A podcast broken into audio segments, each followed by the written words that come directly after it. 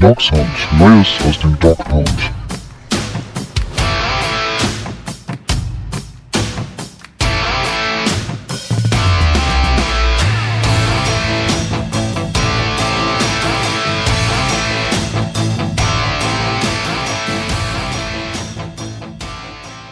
Herzlich willkommen zu einer neuen Folge Dog Sound. Wir sind nach drei Wochen wieder da aus der doch etwas ungeplanten Winterpause. Das hatte so mehr oder weniger mit privaten Verhinderungen der Runde zu tun. Dafür sind wir aber heute wieder komplett. Es sind alle vier in den Thomas Nowak Studios und wir sprechen heute über die Entwicklung der nächsten, nee, der letzten drei Wochen und aber auch über das, was in den kommenden Wochen so auf uns zukommen wird oder zukommen kann. Mit dabei in der Runde ist Arne. Hallo Arne. Ja, hallo allerseits. Und Stefan ist auch dabei. Hallo. Hallo, Allemann. Und Mike darf natürlich auch nicht fehlen. Hallo, Mike. Hallo zusammen. Tja, Jungs, ich war die letzten zwei Wochen wirklich komplett raus. Mich hat eine Grippe flachgelegt, aber so richtig. Ich habe den Super Bowl erst jetzt die letzten Tage gesehen in einer 40-Minuten-Zusammenfassung. Ich habe leider auch die Halbzeitshow gesehen von Maroon 5. Ich habe wenig von den Browns mitbekommen. Eigentlich nur, dass es dort die ersten Pressekonferenzen der neuen Coordinators gegeben hat. Da werden wir wahrscheinlich gleich auch nochmal drüber sprechen. Erzählt mir mal, was habe ich in den letzten drei Wochen verpasst? Ich habe irgendwie so ein bisschen den Eindruck, nicht so viel, Stefan. Nee, nicht wirklich. Also über den Super Bowl war ja mal ein Jahr geteilter Meinung. Ich fand es unheimlich zäh, Nachtschlafen dazu eine Stunde einem so zähen Spiel zu folgen. Fußballkommentatoren, arrivierte hätten wahrscheinlich gesagt, ein Spiel für Taktikliebhaber. Ich fand es einfach nur zäh, ähm, wobei mir ja auch relativ egal war, wer da gewinnt. Ich ja sowieso befürchtet hatte, New England gewinnt, aber selbst bei einem LA-Sieg hätte ich jetzt keine Fahnen gehisst, die ich mir irgendwie vorher besorgt hätte. Ähm, aber gut, da der letzte Super Bowl ohne Browns Beteiligung in den nächsten Jahren war, konnte man das nochmal verschmerzen. Ansonsten fand ich es sehr angenehm ruhig, auch rund um die Browns. Zwischendurch poppte man ja so ein bisschen auf, denn man dachte, in den nächsten ein, zwei Tagen würde Vertragsverlängerung Higgins verkündet. Ist aber, glaube ich, dann nichts gekommen, es sei denn, ich habe es überlesen oder überhört. Und ansonsten war, glaube ich, ja die personell einzige Meldung, korrigiert mich sofort, ihr beiden anderen, ähm, dass wir, jetzt muss ich schon wieder überlegen, wie hieß er denn, rausge... Terra Vallejo. Genau, rausbeordert haben, wo wir erst im ersten Moment ein wenig traurig waren, aber dann sofort uns jemand Statistiken gebracht hat, nach denen wir nicht mehr so traurig waren. Ja, wobei er ja auch jetzt wieder einige Claims gekriegt hat, als wir ihn geclaimt haben. Auch nicht der einzige war. Also, ja, statistisch sah der scheiße aus. Optisch hatte ich das eigentlich immer, wenn der reinkam in den Special Teams, hatte ich gefühlt eigentlich ein gutes, einen guten Eindruck von dem. Äh, so als Ergänzungsspieler und deswegen habe ich gedacht, hm, also hätte der jetzt gar keine Chance gehabt, über Sommer in die 90 zu kommen, da hätte ich jetzt gedacht, ja, aber vielleicht hat man auch mit ihm irgendein Agreement gehabt, dass man ihm keine Steine in den Weg legen will. Und der hat ja auch sofort eben bei den Cardinals dann jetzt unterschrieben. Ähm, keine Ahnung, aber ist, glaube ich, jetzt auch eher unwichtig. Also, ich hatte mir auch zwei Stichpunkte gemacht, was, was denn so von Relevanz passiert ist für heute. Äh, und das war schon 50 Prozent davon. Das heißt, da haben wir jetzt schon einiges abgearbeitet. Äh, die zweite Sache, jetzt schon mit Blick nach vorne, die für mich von Relevanz war so bei den Browns, war nochmal, dass wieder Scott McClugan bestätigt hat auf Twitter, dass er wieder mit an Bord sein wird, aus seiner Sicht, ähm, bei den Draft-Vorbereitungen dieses Jahr. Ähm, der ist ja ein ehemaliger äh, GM, er war auf jeden Fall bei den Redskins. Ich meine früher ja auch mit Dorsey zusammen bei den Packers. Also schon ein angesehener ähm, ja, Scout ähm, mit ja, früher sogar richtig ähm, ja, Führungsverantwortung in, im Front Office, ähm, der im, beim letzten Mal dabei war, der beim letzten Draft auch schon früh für viele als Indikator galt, dass es tatsächlich auf Baker Mayfield hinauslaufen könnte, weil er sich da auch schon mal öffentlich aus dem Fenster gelehnt hatte, dass er gesagt hat, Baker Mayfield ist mein Nummer 1 Quarterback. Ich glaube schon im Herbst oder so. Ne? Ähm, und der hat jetzt auf jeden Fall nochmal auf, auf seinem Twitter-Account gesagt, er ist, er ist wieder dabei. Und das finde ich persönlich sehr gut. Ja, ich glaube, dass äh, McClugan da ist, das ist, ist, mir tatsächlich auch sehr positiv aufgefallen. Ein sehr, sehr fähiger Mann, der in der NFL hoch respektiert ist, der, glaube ich, bei den Redskins auch nur gegangen ist damals, weil er ein Alkoholproblem hatte, also wirklich ein persönliches Problem, jetzt nichts Fachliches. Und die, dass der weiterhin so ein bisschen als Experte bei den Browns in Beware ähm, tätig ist, das hilft, glaube ich, allen. Und das ist für mich auch so ein Indiz, ähm, dass sich durchzieht, dass Dorsey einfach sehr, sehr fähige Leute äh, und auch Freddy Kitchens um sich bündeln. Und ähm, das ist ein super Trend, der gern so weitergehen kann. Also freut mich auch. Gerade in Richtung des Drafts äh, habe ich so einen Experten sehr gern auf meiner Seite, äh, der ganz früh schon äh, spannende Leute identifiziert. Das sind in der Tat zwei Dinge gewesen, die ich nicht mitbekommen habe. Von daher vielen Dank. Was ich aber mitbekommen habe, das sagte ich vorhin schon, die Pressekonferenzen der neuen Coordinators. Die drei haben sich nacheinander der Presselandschaft in Cleveland vorgestellt. Todd Monken, Steve Wilkes und Mike Prefer.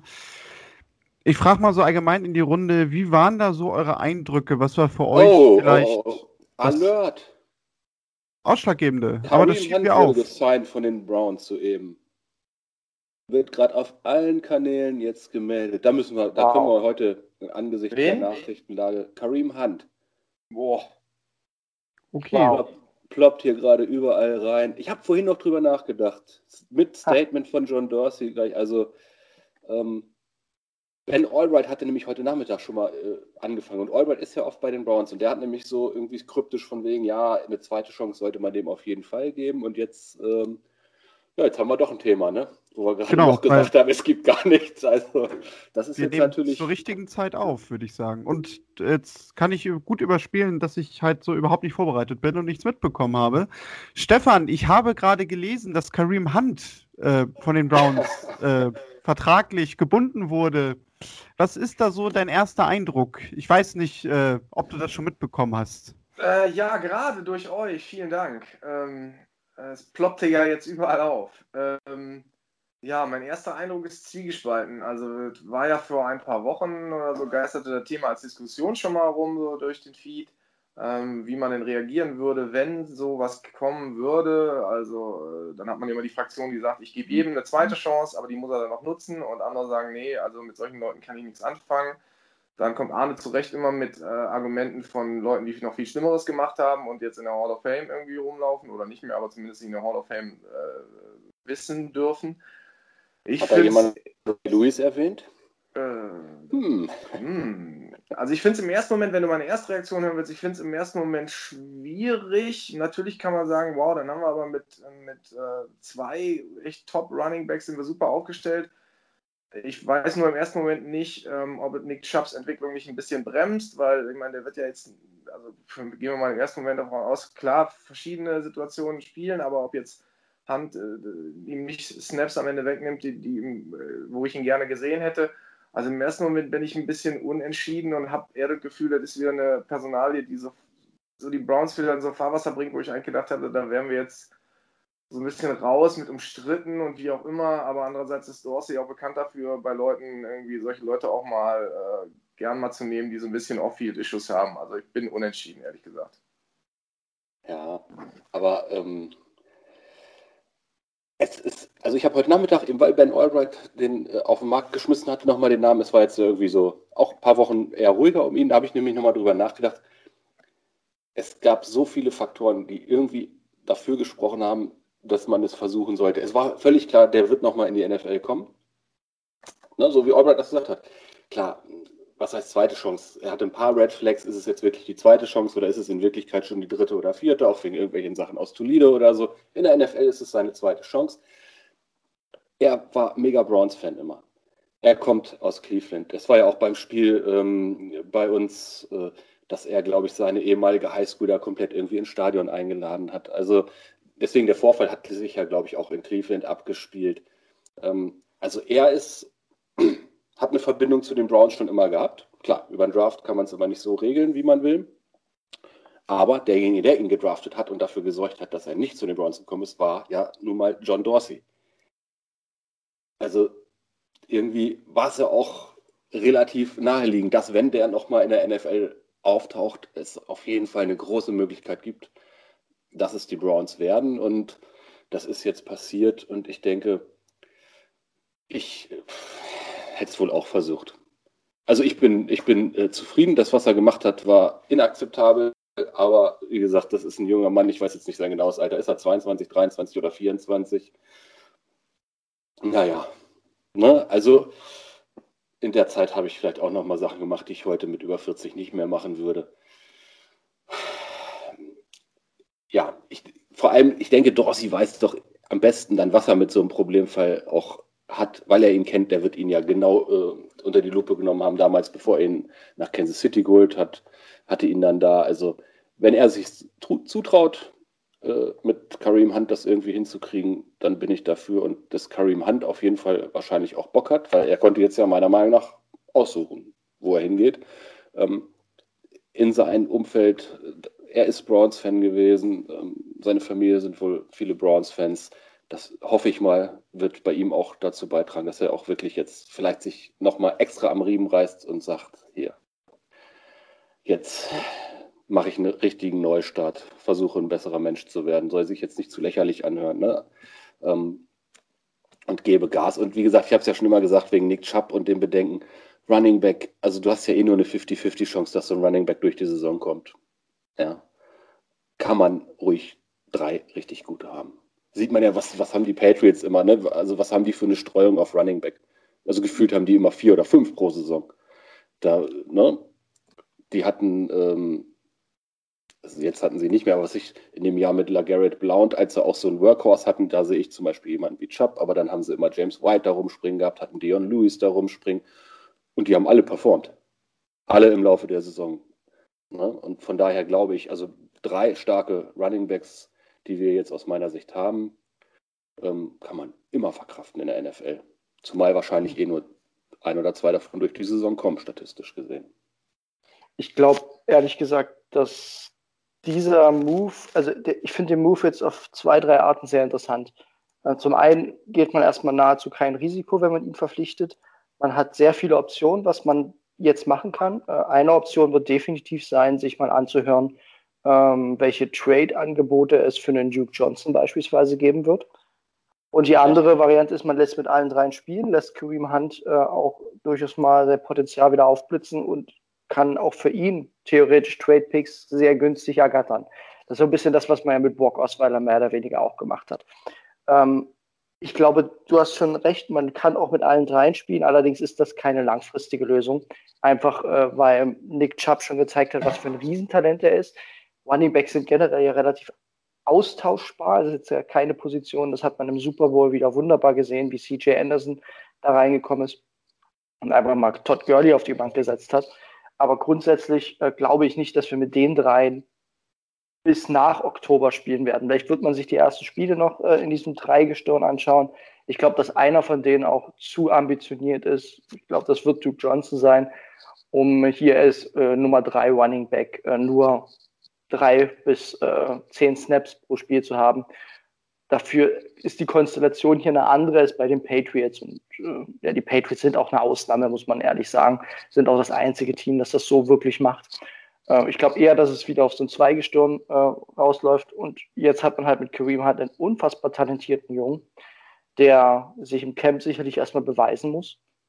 Aber die Browns haben jetzt einige Optionen mehr und deswegen, ich war gerade echt schockiert. Ich habe damit nicht gerechnet, schon vor dem Hintergrund, dass die Browns eigentlich auf dieser Position ähm, wirklich gut besetzt sind. Und ich hätte jetzt eher gerechnet, man nimmt nochmal im Draft äh, in, in, späteren Runden so ein Talent mit auf. Und es geht mit den beiden eben äh, in die neue Saison. Das ist jetzt natürlich äh, auch ein Move, wo man sagt, äh, all in Browns. Also Talent jetzt sofort und äh, lasst uns Volk angreifen. Das ist so ein erster Move von John Dorsey, wo ich sage, äh, der will es wissen dieses Jahr. Attacke, Ein ne? Jahr, eine Million, ne? Genau. Also, genau. Und die, äh, was noch an Infos jetzt erkam, ist uh, The Expectation, also ähm, dass sie damit natürlich rechnen, dass ein Teil der Saison auch gesperrt sein wird. Ne? Ja.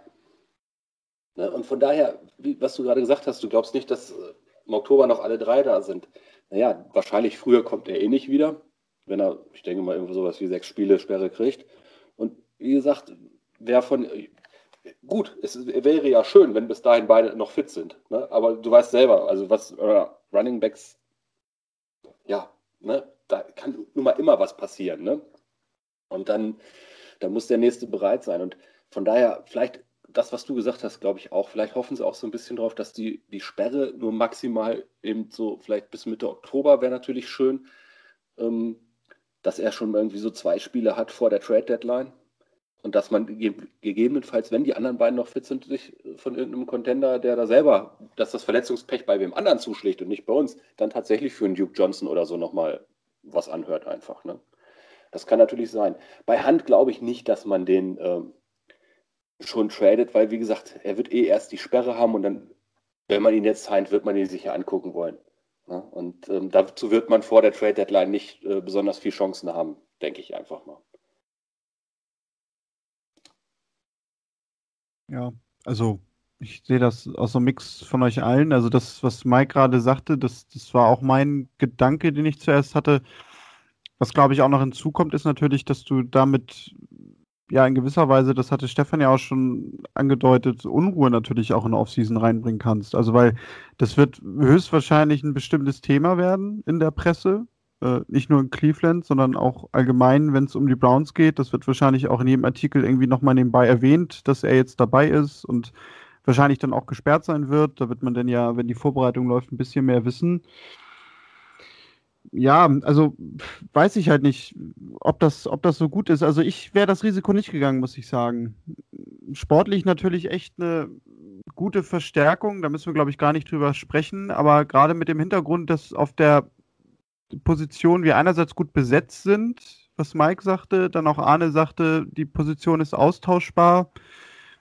Ja, also viel kaputt gehen kann er, glaube ich, nicht. Aber es kann natürlich schon sein, dass das ein bisschen unruhiger wird und äh, auch die Spieler vielleicht in eine Richtung von den Medien ein bisschen mehr getrieben werden. Das wird man dann aber wahrscheinlich sehen. Vielleicht ist es aber auch einfach mittlerweile so, die Hoffnung kann man ja zumindest haben, die Browns im Vergleich zu den Jackson-Jahren mittlerweile mit Dorsey und dann auch mit, mit einem Kitchens geführten Staff so gesettelt sind und so in sich gefestigt sind, dass sie so ein äh, Trouble auch ausruhen und da nicht jeder gegen jeden sich ausspielen lässt, ähm, sondern dass, wenn du sowas machst, dann jetzt in so einer Konstellation, kann von mir aus dem Gedanken, jetzt öffnet sich das Fenster, um da oben mitzuspielen und dann nimmst du halt so eine Option wahr, von mir aus auch wirklich was abgewinnen. Ich, also ich hätte mir vor einem Jahr noch mehr Sorgen gemacht, wenn in so ein ungefestigtes äh, Gebilde da noch so ein Unruhe-News-Generator da reinkommt. Jetzt bin ich einfach mal gespannt. Also, gerade schrieb irgendeiner, kann ich gleichzeitig verblüfft, enttäuscht und, und äh, gespannt sein. Ja, als Browns-Fan wahrscheinlich. Wie immer. Das können wir ja. Das können wir ja. Genau. Aber, ja, also ich glaube, klar, bei Dorsey kann man da entspannter sein, weil zwei Dinge, die habt ihr auch genannt. Ähm, einerseits erkennt ihn also ich glaube, er weiß halt auch einfach, was da für ein Charakter von Mensch allgemein auf ihn zukommt. Wahrscheinlich kann er das dadurch auch besser einordnen, was da vorgefallen ist. Äh, gutheißen wird das höchstwahrscheinlich trotzdem nicht. Also das kann ich mir nicht vorstellen. Dass er nicht mit sich spielen lässt, also jetzt Dorsey und dass er auch äh, niemanden vor sich hertreiben lässt, das hat er ja eigentlich in der letzten Saison bewiesen mit, mit der Entlassung von Haley und, und Jackson, die gleichzeitig stattgefunden hat. Also da können wir uns, glaube ich, sicher sein. Da hast du schon recht. Ja, Arne, ich glaube auch, der Rest des Kaders wird, äh, wird das schon, ich glaube, der Respekt, den, den Dorsey in der Truppe hat, wird auch dazu führen, dass die, glaube ich, mittlerweile auch einfach sagen, wenn Mr. Dorsey sagt, der kann uns helfen, dann kann der uns helfen. Er kennt den, also alles das, was wir jetzt gesagt haben, ne, so aus der ganz weiten Ferne, glaube ich schon, dass Dorsey mittlerweile innerhalb der Truppe eine Position hat, die sehr, sehr, sehr, sehr viel Respekt ausstrahlt und dass wahrscheinlich die meisten einfach sagen, alles klar, der wird sich was dabei gedacht haben. Sportlich, glaube ich, brauchen wir ja irgendwie überhaupt nicht diskutieren. Und von daher, ja, und ein Jahr, eine Million, ne, wäre für mich viel Geld, aber für die Browns und Jimmy Haslam, also das ist ja nun wirklich eine Sache, wo du locker mal Try and Error machen kannst. Ne? Ja, also wäre ja sogar mehr drin gewesen bei dem Geld, was sie noch zur Verfügung haben. Das muss man ja, sagen. Also der Deal ist ja auch vollkommen in Ordnung. Eigentlich spielt er umsonst. Ne? Also wenn man gesehen hat, was der geliefert hat, das hat er sich jetzt selber eingebrockt, dass er quasi sich eine Saison erstmal für Lau jetzt beweisen muss. Ne?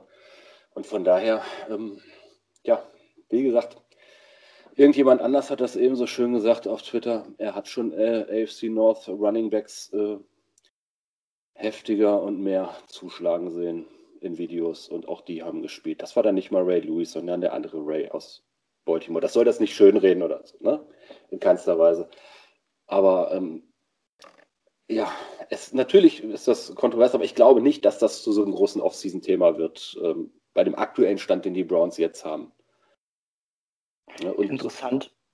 Interessant finde ich äh, gerade noch das Kommentar, also ist natürlich wieder mal provokativ von Tony Grossi, der sagt, ja, die Browns stocken jetzt ihr Running Back Team auf, jetzt wo sie Todd Monken verpflichtet haben, der so eine Air Raid Offense spielt und der bei dem Interview, und jetzt kommen wir fast schon auf das nächste Thema, äh, der auch in dem Interview gesagt hat, äh, seine Philosophie ist äh, Throw to win, also passen, um zu gewinnen.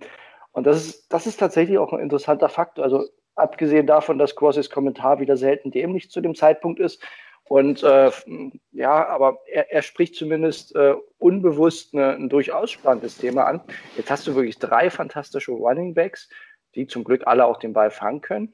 Ähm, und aber eigentlich so ein bisschen eine Offensive, die immer passlastiger werden könnte mit Monken zumindest. Zumindest ist das seine Philosophie. Der zwar keine Plays called, aber es ist so, ja, wie gesagt, da kommt er her. Deswegen hat man ihn, glaube ich, auch verpflichtet, um das Passing-Game nochmal auf ein weiteres Level zu heben. Also da bin ich gespannt, wie, wie man auch diese Balance finden wird. Und ähm, ja, mal gucken, wie viel wir laufen tatsächlich nächstes Jahr. Also ich hatte mit Monkens Verpflichtung wirklich gedacht, dass Chubb zwar immer noch so das Workhorse wird, aber schon die, äh, ja, dieses Ratio ein Stück weit eher zu in Richtung Pass geht mit Baker Mayfield im zweiten Jahr. Aber ähm, da ist ja jetzt, ähm, Kareem Hunt ist natürlich auch ein, ein Running Back, der ähm, ich habe es mir gerade schnell mal aufgerufen, das ist meine Erinnerung, dass ich die korrekten Zahlen habe. Also ne, seinem ersten Jahr in 16 Spielen hat er auch 455 Yards gefangen und im zweiten Jahr mit aber viel weniger Receptions und äh, nur elf Spielen hat er immerhin noch 378 Yards gefangen. Also im Schnitt sogar im zweiten Jahr noch viel mehr. Das ist natürlich auch ein Running Back, der im, ja, im Passspiel viel eingesetzt werden kann und auch erfolgreich eingesetzt werden kann. Ne? Und das meine ich, dass solche Leute hatte auch Baker Mayfield immer. Deswegen schwadroniere ich euch ja, äh, also ich habe es lange nicht mehr erwähnt, äh, aber Dimitri Flowers, das war sein Fullback. Und was Echt? er den zugeschmissen hat äh, bei Oklahoma, das ging ja schon auf keine Kuhhaut mehr. Ne? Also Baker Mayfield äh, kann ja unter Umständen sehr davon profitieren, wenn er auf so einer Position auch jemanden hat, der Pässe von ihm fängt und nicht einfach nur läuft dafür ist Kareem Hunt aus meiner Sicht auch eben gut. Und Duke Johnson brauchen wir uns auch nichts vormachen, der kann genau das auch. Und unseren, ja, Angry Runner haben wir eben mit Nick Chubb. Also wie gesagt, ich, ich bin da, ich bin sogar zufrieden mit. Ich hätte mich geärgert, wenn der jetzt woanders hingegangen wäre. Mhm. Also ich bin halt, auch wenn du das gerade nochmal ansprichst und da hast du vollkommen recht, er ist eine totale Waffe, auch im Passspiel. Aber genau das meinte ich eben, er ist sehr ähnlich zu einem Duke Johnson, noch der stärkere Läufer sogar. Für mich sogar ein kleines Upgrade zu Duke Johnson. Und da wird halt die Frage sein, äh, also ich habe auch gerne von zwei im Kader. Also Dukes Reaktion würde ich jetzt, muss ich gleich mal dann schauen, was er auf Twitter, ob er auf Twitter reagiert heute. Äh, da bin ich sehr gespannt, ähm, was der davon hält. Ob das jetzt für ihn so ein Zeichen ist, wow, jetzt holen die nochmal so einen Typen. Das ist für mich so die Story Nummer eins aktuell. Sowohl auf der menschlichen Ebene, er ist ja auch totaler Browns-Fan, äh, oder mittlerweile identifiziert er sich ja auch sehr mit dem Verein. Und ja, ich wäre nicht begeistert an seiner Stelle, wenn man so einen typischen äh, oder so einen ähnlichen äh, Running Back hier nochmal verpflichtet, sei es günstig und alles mögliche, aber es ist schon äh, massive Konkurrenz für ihn. Ja klar, aber wie gesagt, Duke Johnson ist, ne, das habe ich schon ganz oft in anderen Zusammenhängen gesagt, der, einer, der gefühlt nach jedem zweiten Play, was er macht, auch erstmal vom Feld humpelt und so. Ne? Also, wenn John Dorsey sagt, wir wollen jetzt angreifen, und ich bin, die werden offiziell ein bisschen anders Statement machen, aber ich glaube schon nach letztem Jahr, wo man von 0,16 auf 7,8,1 und man war lange Zeit äh, möglich in den Playoffs, ich glaube, ne, jeder sagt ja auch, du hast jetzt vier Jahre Zeitfenster, wo du noch Mayfields günstigen Vertrag hast. Ich glaube, das könnte auch ein erster Fingerzeig äh, Richtung Free Agency sein. Ja, jetzt einfach, es, die wollen jetzt loslegen. Das, jetzt soll nicht nochmal eine Übergangssaison, jetzt wollen wir mal stabilisieren, dass wir vielleicht jetzt wenigstens mal eine Winning Season, 9-7 wäre ja auch ich glaube, die wollen jetzt zum Angriff blasen. Ich hoffe es ja natürlich auch. Ne? Also insbesondere, dass nicht mein Geld ist, was dann verbrannt wird in der Free Agency. Kann man ja leicht reden. Und die, und die andere Theorie, die ich gerade noch lese, die auch umgeht, äh, ob man äh, vor dem Hintergrund, da sprechen wir auch später noch drüber, es ist eine relativ schwache Running Back Klasse, mhm. ob Nick Chubb für einen First Rounder jetzt für manche als Trade-Ziel gelten könnte. Auch ein interessanter Gedanke, weil man hat ihn zwar früh in der zweiten Runde geholt, aber wenn man jetzt so ein äh, nach dem zweiten First Rounder für, für Nick Chubb bekommen würde, jetzt wo man Kareem Hunt hätte, Klar mit Sperre, aber das ist auch so ein Gerücht, das gerade rumgeht, dass man hier versucht, nochmal Draftkapital rauszuholen. Ja, also wie gesagt, ich, deswegen, ich glaube einfach, es kann nichts schaden. Man hat seine Optionen erhöht. Und ähm, wie gesagt, das Schlimmste, was jetzt passieren kann, in Anführungsstrichen, ist eben, dass er nochmal irgendwie Mist baut. In irgendeiner Form. Und man dann sagt, scheiße, er hat es immer noch nicht begriffen, aber dann ist er halt wieder weg. Und ja, also John Dorsey, dafür ist er ja nun wirklich immer bekannt. Das hat letztes Jahr schon wieder gesagt, als Callaway gedraftet wurde, dass, ne, ja, ja, natürlich, John Dorsey wieder, er hat ja immer die Problemkinder, äh, ne, Tyreek Hill war auch, der hat ein völliges Problemkind. Also, wie gesagt, der hat viel schlimmere Sachen gemacht, Tyreek Hill, als es äh, Kareem Hunt gemacht hat. Ne? John Dorsey ist das egal, erstmal. Der sagt, bringen Sie mir her und dann schauen wir mal. Und deswegen ist es eigentlich überhaupt nicht überraschend für mich, dass John Dorsey unter dem Hintergrund, dass er den selber ja schon mal äh, gedraftet hat, den auch nochmal wiederholt. Ja, also die Connection ist da, glaube ich, auch sehr entscheidend, kann ich mir vorstellen. Dass er jetzt bei den Browns gelandet ist, unabhängig natürlich davon, dass die Browns auch sportlich gerade ziemlich interessant sind für jeden Spieler, der ja, sich aussuchen kann, wo er landet. Und eben, was eben auch jetzt andere auf Twitter sagen, he's from here. Also das wird auch für Karim Hunt der ja jetzt nicht, also der musste jetzt ja nicht, der konnte nicht geclaimt werden, der konnte sich ja ein bisschen selber ausrufen. Ich glaube auch dem. Aber wie gesagt, er ist jetzt in seiner Heimat. Ich glaube, das ist für viele wahrscheinlich tatsächlich ab und zu auch mal ein Faktor. Und für ihn in dieser schwierigen Situation wiederum könnte aber ja auch gerade so jemand, dieser Typ John Dorsey, den er aber auch schon kennt, ja auch unheimlich Sicherheit äh, bieten. Könnte ich mir jetzt einfach so vorstellen. Ne? John Dorsey ist ja nun nicht irgendwie, das, der macht nicht, ne? nicht irgendwie so ein ganz äh, Larifari-Typ, sondern das, das weiß er auch, aber vielleicht weiß auch Kareem Hunt, dass er jetzt gut fährt damit, sich jetzt zu jemandem wie John Dorsey zu begeben. Ich finde das immer nur spannend, also wenn du so über das redest oder wenn wir über das reden, was äh, NFL-Profis so Verfehlungen machen oder so. Ich stelle mir immer so vor, du hast einen Mannschaftssport, du hast so einen Lockerroom und du hast dann ja auch so, wir kennen sie ja alle nicht, aber sagen wir mal so Typen wie jetzt Zeidler oder so, die ja eher so ruhig gesettelt wirken, Familienväter, wie auch immer, jetzt nicht so Halligalli-Guys, die dir jede zweite Nacht aus irgendeiner Polizeizelle abholen muss oder so. Die Frage, die ich mir dann immer stelle als Teamsportler ist, wie sehr kannst du dann ausblenden und am Spielfeld wahrscheinlich sowieso schon, aber auch im Lockerroom und denkst, wow, der Typ ist jetzt hier, ist eine Rakete und wie oft du dann doch denken musst, boah, ich will mit, ich will mit dem nicht feiern und jubeln und dem im Arm liegen, der schlägt Frauen. Punkt.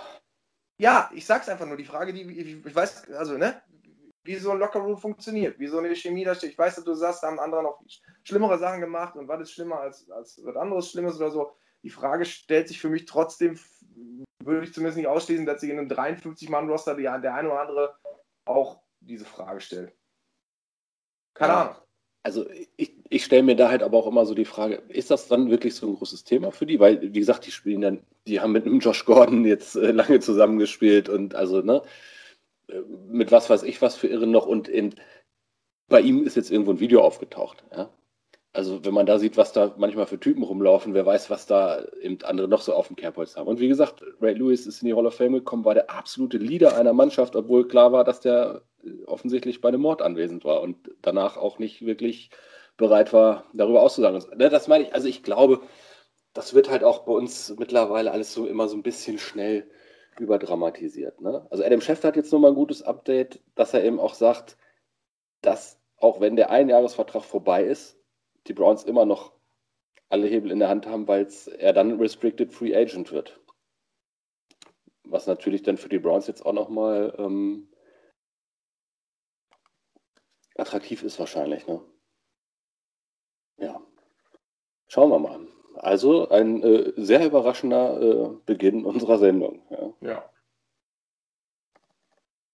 Auf jeden Fall. Aber Stefan, also ich bin da bei dir, weil die Frage habe ich mich auch schon äh, häufig mit beschäftigt, wie man da eigentlich so mit umgeht. Also ich persönlich wäre, glaube ich, jemand, ich würde, weil man natürlich seiner, seinem Beruf professionell nachgeht und das kann man denen ja nun nicht allen äh, widersprechen.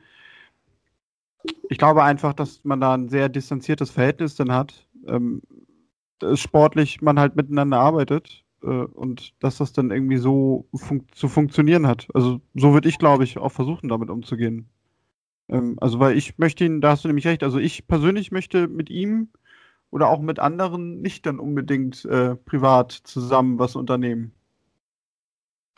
Ja, sehe ich ähnlich, wobei hier der Vorteil so ein bisschen ist, du bist halt hier nicht in der, wir kennen es ja vergleichen aus Deutschland am ehesten mit dem Fußball, wo du so, ja, 15 bis 20 Mal im Kernteam bist. Du hast halt in diesem Roster am Anfang 90 Leute, dann irgendwann 53. Es ist schon eine ganze Menge. Du bist, glaube ich, eher in diesem, äh, in diesem noch kleineren Team, wenn es jetzt um Running Backs geht, wo du in, in den Meetings bist. Und ja, er hat da nicht mehr so viel mit den O-Linemen zu tun, beispielsweise, die so erfahren sind. Er ist dann eher in so einer mhm. Crew mit Nick Chubb und äh, Duke Johnson, die so ein ähnliches Alter haben ähm, teilweise auch nicht aus den leichtesten Gegenden kommen. Ich glaube, das macht es ein bisschen leichter. Aber äh, ich glaube mittlerweile, dass es in der NFL ist es ja noch, passiert es ja noch öfters als irgendwo anders. Ne? Also wir haben auch mit Callaway so einen so ein Bad Guy, der äh, mit Waffen im Auto rumfährt und Drogen und weiter. Ähm, ich glaube, man arrangiert sich mittlerweile dort ein Stück weit. Das ist, glaube ich, bei uns in unserer Region, wenn wir jetzt im Fußball wäre das nochmal ein ganz anderes Thema auch, wenn es zumindest so bekannt wird, ein ganz anderes Thema. Du aus einem ganz kleinen Kosmos bist. Das ist so meine, mein Tipp. Ich glaube einfach, da sind die Jungs da. Und die müssen sich ja auch nicht in der Hand liegen. Dann müssen sie halt professionell miteinander umgehen. Was natürlich für Anfang 20-Jährige nicht immer ganz einfach sein wird. Aber Soll ich dazu ich glaub, mal die Bildunterschrift jetzt bringen? Des Smileys, den Larry Ogunjobi gerade gepostet hat auf Twitter. Der sagt bei mir die Bildunterschrift. Lächelndes Gesicht mit Hörnern. ja, und das beschreibt so leicht auch so ganz gut, ja.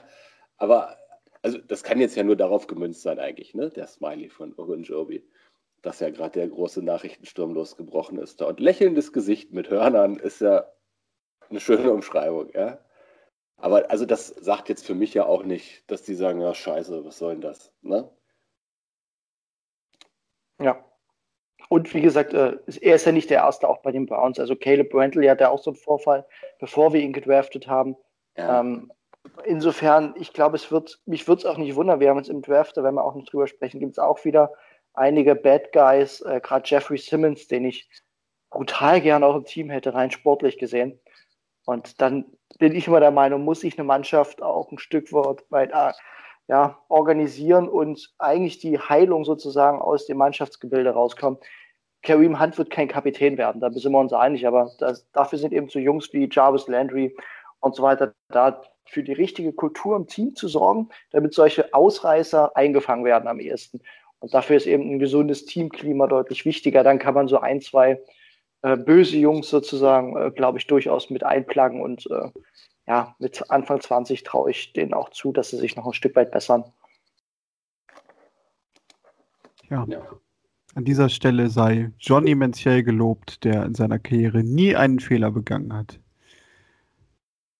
Kommen wir vielleicht weg von dem Thema so langsam äh, und zu einem anderen Punkt, der mir noch eingefallen ist, wo ich euch mal fragen wollte, wie da eure Einschätzung ist. Wir haben zwar schon öfter darüber gesprochen, Tyrell Taylor der Quarterback-Markt ist ja nicht so groß, was die Free Agency betrifft. Ähm, auch wenn man so sich die Draft-Klasse anschaut, wird das wahrscheinlich nicht gerade ein Bombenjahrgang, was die Quarterbacks betrifft. Ähm, was meint ihr? Also es ist ja eigentlich kaum vorstellbar, auch mit seiner Vergangenheit, dass er sich auf die Bank setzen wird ein zweites Jahr und die Nummer zwei ist. Was habt ihr da für ein Gefühl? Wo könnte er landen bei der aktuellen Situation? Wer auch immer möchte. Sonst fangen wir wieder mit Stefan an. Das klappt ja heute ganz gut.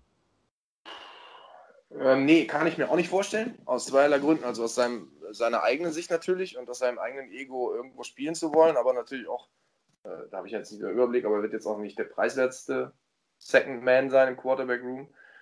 Ähm, ich finde es eine ganz komische Gemengelage dieses Jahr in der Offseason zwischen Teams, die einen Quarterback brauchen und was das Quarterback-Angebot äh, der Free Agents hergibt. Also wenn wir jetzt die Teams mal nehmen, wo ja Jacksonville mal genannt ist, Washington weiß nicht, ob Alex Smith irgendwann mal gerade laufen kann, muss sich also auch mit dem Thema beschäftigen.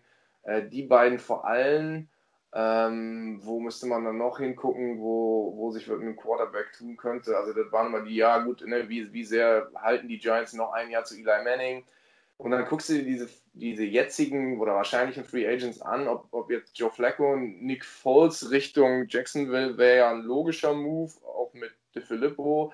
Aber ansonsten ist halt irgendwie, ja, die, ich, ich finde es halt ganz komisch und ich sehe nicht so wirklich einen, einen Markt, wo, wo ähm, vielleicht noch am ersten äh, Washington, weiß ich nicht, aber müsste ja eine Situation für Taylor irgendwie auftreten, die so ähnlich wäre wie in Cleveland, dass man ihn so als Bridge Quarterback nimmt und sagt, okay, da haben wir erstmal einen, der macht uns im Zweifelsfalle nicht alles kaputt und wir können im Hintergrund äh, so aufbauen, wie hier in Cleveland angedacht haben, bis, bis Baker Mayfield einfach gezeigt hat, dass er einfach so viel besser ist, als dass man ihn nicht aufbauen muss als Nummer zwei Mann.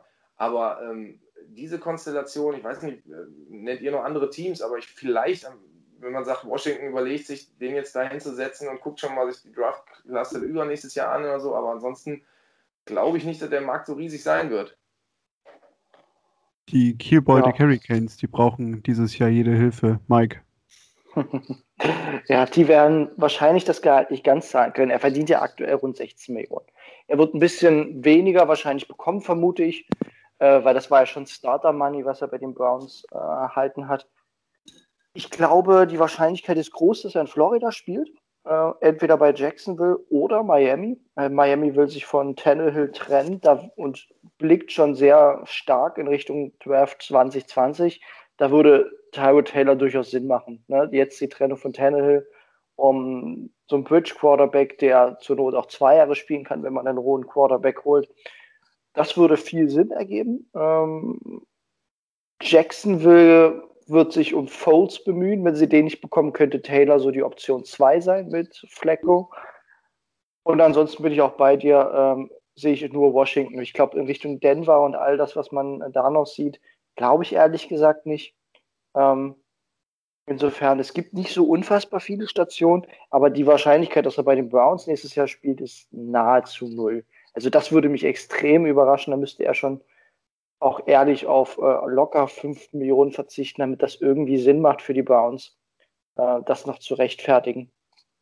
Ansonsten kann man ihm nur gut viel Glück wünschen und ich sehe, ich sehe ihn am ehesten aktuell in Florida. Also Miami wäre auch so ein Ziel, das ich mir sehr gut für ihn vorstellen könnte. Arne, wenn Tyrant der Bridge Quarterback ist, ist Teddy dann der Bridge Quarterback? Oh, oh, oh, Jetzt wissen wir, du hattest gar keine Grippe da. Jetzt wissen wir, an was du die letzten drei Wochen gearbeitet hast. Oder? Ich hatte Zeit, ich hatte Zeit, ja. genau. Hey. Ja, ich würde, ähm, ich weiß immer gar nicht, wie man den ausspricht, zum Thema Quarterback. Also Tyrell Taylor sehe ich auch nicht mehr bei uns. Ich würde einen, äh, einen draften. Und zwar, ähm, heißt er Gardner Minshaw, Minshew, Minishaw, den jedenfalls so in der fünften Runde oder so. Gucken, was da ist. Ist ein Stick oder. Also im Ende, wir sind doch jetzt eher an dem Punkt, braucht man jetzt einen mega ähm, Backup-Quarterback? Glaube ich nicht. Wenn Baker Mayfield fit ist, spielt er, dann wird es den Browns gut gehen. Sollte sich Baker Mayfield verletzen, haben wir ein Problem egal ob wir da jetzt irgendeinen etwas älteren, also man kann natürlich mal so ein Glück haben wie mit Nick Foles und den Eagles, was ich weiterhin aber für völlig immer noch für eine, ja, das ging eigentlich gar nicht. Ne? Auf der anderen Seite, Nick Foles hatte natürlich auch mal vorher schon als Starting Quarterback ein absolutes Bombenjahr bei den Eagles. Aber sowas ist natürlich die absolute Ausnahme und von daher, also wenn dein Starting Quarterback kaputt geht, gehst du mit kaputt. Also ich würde da eben nicht jetzt nochmal sonst was für Geld investieren in Tyra Taylor. Ich würde auch keinen irgendwie abgehalfterten unbedingt holen. Ich würde was draften, hoffen, dass ich das dann irgendwann so Garoppolo-mäßig verschachern kann und gut ist. Ja, Stefan, ähm, Hatte ich jetzt auch gerade überlegt. Also ich persönlich hätte zum Beispiel auch kein Problem damit, wenn man Stanton erstmal auf die 2 setzt und dann an Position 3 noch im Raster oder vielleicht auch im Practice Squad irgendeinen jungen Quarterback hat, den man versucht zu entwickeln. Absolut, absolut einverstanden. Ich bin auch großer Anhänger dieser äh, Theorie, wo wird sie in Green Bay, glaube ich, immer verfolgt, zu sagen, drafte jedes Jahr irgendeinen Quarterback ähm, in einer der letzten hinteren Runden. Wenn du Glück hast, ist einer dabei, der voll durchstartet. Ansonsten kannst, kriegst du damit Trade-Potenzial oder wie auch immer. Ähm, kannst du nicht viel falsch machen. Und Drew, Drew vorzuziehen, wie Arne ja sagt, wenn Baker ausfällt, haben wir eh ein Problem. Ähm, du wirst keinen haben, also wird kaum darum gehen, möglichst viel Gehirnschmalz und, und, und, Kapital darauf zu verwenden. Äh, der, der nach Baker kommt, die, die Gap zwischen ihm und Baker möglichst gering ist. Da ist eh dann eine Lücke äh, im, im, Level, in der, in der, Qualität, die der zweite Mann dann mitbringt. Ähm, dann wäre ich auch für, dafür zu sagen, du als Zweiten oder wie auch immer du das sortierst dann dahinter und einen entwicklungsfähigen Jungen, der dann immerhin ein ganzes äh, Off-Scene-Trainingsprogramm hinter sich hat und äh, mit Playbook vertraut gemacht werden kann. Und ja, mein Gott, also ohne Baker sind die Browns eh eine andere Mannschaft. Ja, also da sind wir uns, glaube ich, einig, dass da erstmal für die Browns jetzt kein großer Trade-Bedarf besteht und man einfach abwarten kann und das auch jetzt nicht weltbewegend ist, wenn Taylor sich dann vom Hofe macht in Barrier. Kommen wir vielleicht dann zu dem Thema, wo wir zu Anfang drüber sprechen wollten, bis Karim Hunt uns quasi dort im wahrsten Sinne des Wortes reingelaufen ist. Es gab letzte Woche die Pressekonferenzen der neuen Coordinators. Ich habe die Namen vorhin schon genannt. Äh, Mike, wie war dein Eindruck und was war so das Besondere für dich? Vielleicht auch eine Aussage, die du von den drei nicht unbedingt erwartet hast. Hat es da irgendwas gegeben? Ähm, erstmal sehr professionell beide. Das muss man schon sagen. Ich, es hat sich der Eindruck zunächst bestätigt, dass beide ganz genau wissen, von was sie reden. Das ist auch vorteilhaft des Koordinator, aber ne, insgesamt, ich bin sehr froh, dass die beiden da sind.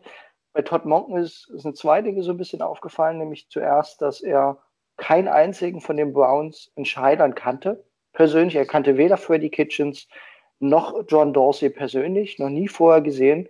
Das finde ich interessant ähm, und zeigt auch, also die haben sich auch sehr intensiv äh, interviewt und dann kennengelernt. Das fand ich auf dem, auf dem heutigen Niveau durchaus interessant, wo ich denke, okay, auf, da sollte man eigentlich überall so ein bisschen connected sein. Das sieht Todd Morgan anscheinend anders. Den hat das auch überhaupt nicht gestört, dass er da in ein ganz neues Umfeld kommt. Und das zweite war eben seine, nochmal seine Ansicht. Da wurde auch durchaus gefragt, äh, wie er zu diesem Air Raid System steht und ob er das eigentlich auch bei den Browns ähnlich wie bei den, ähm, wie vorher im College oder eben bei den Buccaneers durchziehen will. Und da sagt er eigentlich was sehr schlau ist auch, nämlich dass Balance nicht bedeutet, äh, so ein ausgeglichenes Verhältnis aus Läufen und Würfen zu haben, sondern dass es eher bei der Balance darum geht, den Ball in zu unterschiedlichen Playmaker, Playmakern zu geben. Also nicht zehnmal auf äh, Jarvis Landry hintereinander zu werfen oder auch insgesamt zu viel auf einen Spieler, sondern wirklich den Ball gut zu verteilen. Und das hat er ja ähm, in, in Tampa Bay auch sehr gut gemacht, trotz eines Mike Evans. Hat er, ne, wenn ich da die ganzen kleinen Receiver sehe, die da viele Bälle bekommen haben, dabei, bei dem war eigentlich jeder Receiver relativ erfolgreich auch, muss ich sagen. Und das hat mir gefallen. Also diese Philosophie, die teile ich auch, dass man jetzt nicht sagen sollte, jetzt sind wir gelaufen, jetzt müssen wir aber mal wieder passen und dann wieder laufen, weil jetzt haben wir schon zu viele Pässe geworfen. Das ist eigentlich falsch, dann soll es genau so rangehen. Das hat mich beeindruckt, dass er da auch so offen zu steht, äh, weil es ja nicht unbedingt die populärste Meinung heutzutage ist, wenn man die ganzen Statistiken anschaut. Und bei Steve Wilkes war es nur, ähm, dass er und das habe ich tatsächlich positiv auch aufgenommen, keine riesigen Veränderungen vornehmen will, dass es da viel eher um Änderungen in der Terminologie geht, also in der, in der Sprache, die die Defense nutzen wird und dass er ansonsten viel ähm, von Greg Williams auch hält und da auch über also übernehmen, dass die beide sich einfach einig sind, wie eine Defense aussieht. Das hat mich gefreut, da sehen wir also hoffentlich keinen großen Umbruch. Das waren so meine Key Takeaways aus den Interviews, die ja, relativ lang auch war mit jeweils 20 Minuten. Arne, hast du dem was hinzuzufügen? Wenig. Um zu sagen, nichts. Ich war auch vollkommen entspannt nach dem PKs. Da hat keiner irgendwie was rausgehauen. Das, die haben für mich alle top seriös gewirkt. Ähm, das, was man erwarten konnte.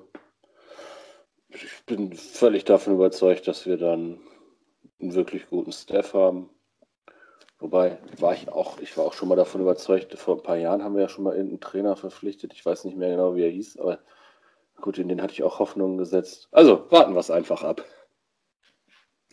Stefan, Mike Prefer, der Special Teams Coordinator, hat sich ja auch vorgestellt. Da waren wir ganz froh, dass er nicht Amos Jones für sein Spielsystem gelobt hat. Geht dir wahrscheinlich auch so, denke ich. Ja, ich glaube, da wären wir alle drei etwas äh, bedient gewesen, wenn er gesagt hätte, hier geht es nur um Nuancen, aber im Großen und Ganzen lassen wir alles so.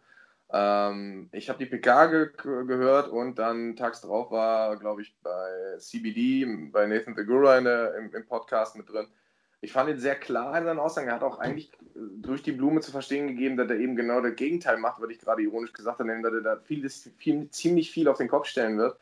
Er hat äh, angekündigt und versprochen, dass sie disciplined Special Teams spielen werden. Aggressive but disciplined. Und er kann ja immerhin vorweisen, dass seine Minnesota Vikings Special Teams immer die least penalized Teams in den letzten Jahren waren. Also da, wär, da wären wir ja schon äh, sehr jubilieren und würden Gläschen aufmachen, wenn nicht wieder dieses Flaggenspektakel gibt mit dämlichen Strafen, die uns dann Yards kosten. Ähm, also da, da klang sehr klar raus, ähm, welches Konzept er hat, weil er vorhat, dass er eben viel verändern will und auch gerade im Return, also er hat sich auch zu Peppers geäußert, dass jetzt nicht der Schnellste sei, aber unheimlich wuchtig und, und wie auch immer. Also da bin ich auch sehr gespannt auf den Draft, ob man ihm da irgendwie so einen richtigen Returner mal zur Verfügung stellen wird. Ähm, also der klang auch sehr klar und auch sehr professionell und bis auf eine Frage hat man ja auch das leidige Thema mit seiner äh, homophoben Aussage in der Vergangenheit, äh, die hat mal eine, eine, interne Sperre bei den Vikings gekostet hat, wo man ja auch ja, kontrovers darüber diskutieren kann. Ähm, das Thema ist nicht so aufgekocht oder hochgekocht, aber gut, es halt, gehört auch zu ihm dazu. Also insofern ähm, ist das Thema mit nach Cleveland gewechselt, aber alles besser als was. Also Amos Jones nehmen wir natürlich mit Kuss an. Die Diskussion haben wir ja auch geführt, das müssen wir, glaube ich, auch nicht wieder aufmachen. Nee. Ähm, ja, gibt es von euch noch irgendwas hinzuzufügen zu Mike Prefer, Mike, Arne? Weil die beiden hatten wir jetzt ja zu Anfang ausgesprochen. Nee, also hat Stefan eben nochmal auch so, was ich sonst gesagt hätte. Also die wichtigen Punkte gerade, ne? Keine Flaggenfestivals mehr hier für unsere BVB-Fans unter uns ein bisschen schade, wenn es nicht mehr immer gelb reinregnet, aber ähm, ne, da hat er ja genau die Sachen auf den Punkt gebracht, die ich auch halt in allererster Linie jetzt erwarte. Ne? Und äh, wie gesagt, ich habe das auch die Statistiken bei den Vikings haben mir gezeigt, er, er labert jetzt nicht nur irgendwie dumm herum, von wegen, das weiß ja jeder, das weiß sogar ich, ne? Flaggen schlecht, sondern er kann das ja nachweisen, dass seine Special Teams wenig Flaggen bekommen haben. Könnte ja was mit ihm zu tun haben. Ne? Ähm, was ich auch nochmal schön fand, war so, als er gesagt hat, ja, ihm, er hat ja nicht mal Greg Joseph so richtig, weiß ich gar nicht. Also er hat ja schon eigentlich gesagt, er hatte den auf dem Schirm, als er aus dem College gekommen ist. Ich glaube immer noch, die werden Competition für den bringen, aber äh, vorher war für mich klar, Greg Joseph hat gar keine Chance. Nach dem, was er gesagt habe, glaube ich sogar, wahrscheinlich wird er sich sogar beweisen dürfen bei ihm. Ne? Und ähm, das war für mich nochmal so ein, so ein wichtiger Merker und dass er eben auch nochmal klar gesagt hat, ist klar, wenn du in der letzten Sekunde das entscheidende Field Goal verschießt, ähm, sagt jeder, wir haben es in den Special Teams verloren, egal ob wir vorher super waren. Das finde ich auch richtig, dass er sagt, das ist auch nicht so ein bisschen fair, äh, nicht fair. Und ähm, ja, schauen wir mal. Also er hat Kicker jedenfalls auch als Problem identifiziert neben den ganzen Flaggen und ähm, da hatte ich jetzt auch noch mal so gedacht, wer war jetzt auf den Markt gekommen? Matt Bryant von den Falcons, glaube ich. Oh, ja. Wo dann, glaube ich, aber so die Hälfte der Liga hat ja ein Kicker-Problem so gefühlt und wenn man so auf Twitter rund geguckt hat oder auch mal irgendwie bei SB Nation oder so, jede dieser 16, äh, jede Fanbase dieser 16 Truppen hat natürlich gleich geschrien und wehe, wir verpflichten den nicht, jetzt Matt Bryant. Ne? Also muss man natürlich auch mal gucken, was da äh, geht. Ich glaube einfach, er wird da schon die richtige Entscheidung treffen. Das glaube ich von allen ja immer. Also, ich, ja, Vielleicht verlieren wir den Super Bowl doch gar nicht nächstes Jahr. Ich war ja immer so pessimistisch, aber hm, jetzt nach heute und so. Vielleicht gewinnen wir ihn sogar. AFC rockt ja eh im Super Bowl. So sieht es seit Jahren aus. Gibt es von eurer Seite noch irgendwas anzumerken für diese Woche? Sonst wären wir nämlich, glaube ich, durch. Ja. Wenn ihr still seid, nehme ich das mal so zur Kenntnis. Ne, wir werden mal ja, gucken, wie sich der, der Handsturm äh, jetzt ähm, legt. Ne, es, genau. Da plätschert ja immer mehr, mehr rein. Also was jetzt immer mehr durchgekommen ist, äh, was wohl Nathan Segura in der Sendung hatte. Also laut Schefter wollten wohl auch die Chiefs ihn wieder haben. Und die Bears wollten ihn auch haben. Da ist ja auch aber nun mal mit, wie spricht man den denn eigentlich hier aus? Matt Narch. Ich glaube, das I am Ende spricht man nicht, ne? Wenn man es Ungarisch spricht. Ja. Genau. Also, also auch immer weggelassen eh, ehemaliger äh, Mitarbeiter der Kansas City Chiefs, ne, dass also ja offensichtlich insbesondere gerade die Leute, die mit ihm zusammengearbeitet haben, eben die Chiefs, jetzt die Bears und die Browns, das höchstmögliche Interesse daran hatten, ihn auch wirklich an Laden zu kriegen. Und also sportlich, das wird natürlich auch sportliche Gründe haben. Ne? Wie gesagt, die Sperre wird nochmal sehr interessant. Ähm, das kann ja auch mal locker, wenn die NFL schräg drauf ist, zwölf Spiele oder eine Saison geben. Ne? Also sechs ist für mich so, mit sechs wäre er gut dabei. Das wäre dann positiv gelaufen. Ne? Aber schauen wir mal. Also, nee, sonst wüsste ich jetzt auch nicht so ganz viel über die Browns. Schauen wir mal, was, wann geht die, jetzt, bald geht's los, ne? Jetzt das jetzt ab nächster Woche, aber da haben wir immer noch nicht, selbst wenn wir nächste Woche aufnehmen, ähm, ist noch nicht mal der erste Tag gewesen, an dem man jetzt äh, Franchise taggen kann. Das wird dann für uns ja auch nochmal ganz wichtig. Ähm, also da jetzt, ich hätte es ja so gerne, dass einer von den Leuten wie äh, DeMarcus Lawrence oder Grady Jarrett, die jetzt immer so rumgeistern, von denen ich eigentlich fest von einem Franchise-Tag auf den doch nicht getaggt werden und also nach heute, glaube ich, würden die Browns volles Met mitbieten. Ne? Die Kohle ist eh da. Ähm, ja, aber das, da, ja, nächste Woche müssen wir auch noch. Vielleicht zeigen wir ja nächste Woche Montag so gegen 20 Uhr, was wir vorhin diskutiert haben, dann doch Colin Kaepernick als äh, dritten Quarterback oder so. Das, das könnte jetzt diese Woche noch mal toppen, so an äh, spontan äh, Meldung. Äh, ja, schauen wir mal. Also ja, haben wir ähm, den Ausblick darauf jetzt schon gemacht. Nee, ja. aber also 19. Februar geht das los, dass der Franchise-Tag vergeben werden kann. Aber das, die Phase geht ja auch bis zum 5. März und dann ab dem 11. März äh, kann dann mit den Free Agents verhandelt werden und ab 13. März geht's los. Dazwischen haben wir noch, natürlich jetzt noch mal Ende Februar die Scouting Combine oder NFL Combine heißt sie, glaube ich, offiziell jetzt. Ne? Ähm, das wird auch schön interessant. Richtung unseres Drafts, aber ich wüsste heute jetzt auch tatsächlich nicht mehr ganz viel. Ja, also ihr merkt es natürlich, der Draft wird mehr und mehr Thema bei uns werden. Da können wir nächste Woche sicherlich dann auch mal einen etwas größeren Blick schon mal drauf werfen, so als erste grobe Runde. Falls sich sonst die Woche über nicht ganz so viel ergibt, dann können wir ja theoretisch auch mal eine Fragerunde machen für euch da draußen, dass ihr uns auch wieder Fragen stellen könnt, so wie ihr es nach den Spielen kennt. Da schauen wir einfach mal, was sich so über die Woche thematisch ergibt. Da sind wir ja, wie ihr heute dank der Browns und ihrem Timing miterlebt habt, sowieso sehr flexibel, was die Themengestaltung hier angeht. Ähm, sonst, wenn es von euch denn wirklich nichts mehr gibt, würde ich sonst auch jetzt uns alle verabschieden. Ja, wie wir zur Hand stehen das, und was so unsere Einschätzung ist, habt ihr nun gehört. Ich danke euch dreien, dass ihr wieder die Zeit gefunden habt, in den Thomas Nowak Studios vorbeizuschauen. Grüße an Dagobert95 an dieser ich Stelle. Ich möchte noch kurz Werbung machen. Ja, Arne, noch ein Werbeblock. Das Sieben ist Minuten. nämlich vorhin durchgegangen, ähm, als du gefragt hast, was in den letzten drei Wochen los war. Also unbedingt rausstreichen möchte ich. Ich selber bin auch nicht zu viel gekommen. Aber äh, Mike hat ja wieder ordentlich in die Tasten gehauen. Also ja. sollte sich jeder unserer Hörer auch unbedingt nochmal auf der Webseite umschauen, denn da gibt es einige ganz brandaktuelle und neue Beiträge von Mike, der da wieder unheimlich reingehauen hat. Das ist auf jeden Fall auch neben dem Zuhören, macht es da auch das Lesen nochmal unheimlich äh, wert. Also schaut auch nochmal auf die Webseite, unbedingt. Ich werde das tun. Ich bin da selber noch nicht richtig zugekommen. Das werde ich dann auch nachholen, genau wie ihr da draußen. Dann seid ihr nämlich auch für unsere Diskussionen später viel, viel besser gewappnet. Ja, sonst euch dreien habe ich schon gedankt. Ich danke euch da draußen, dass ihr uns wieder zugehört habt. Knapp eine Stunde ist es dann ja doch wieder geworden. Auch natürlich dank der doch sehr überraschenden Verpflichtung, die soeben passiert ist. Wir hören uns uns einfach nächsten Montag wieder. Bis dahin, macht's gut und Go Browns!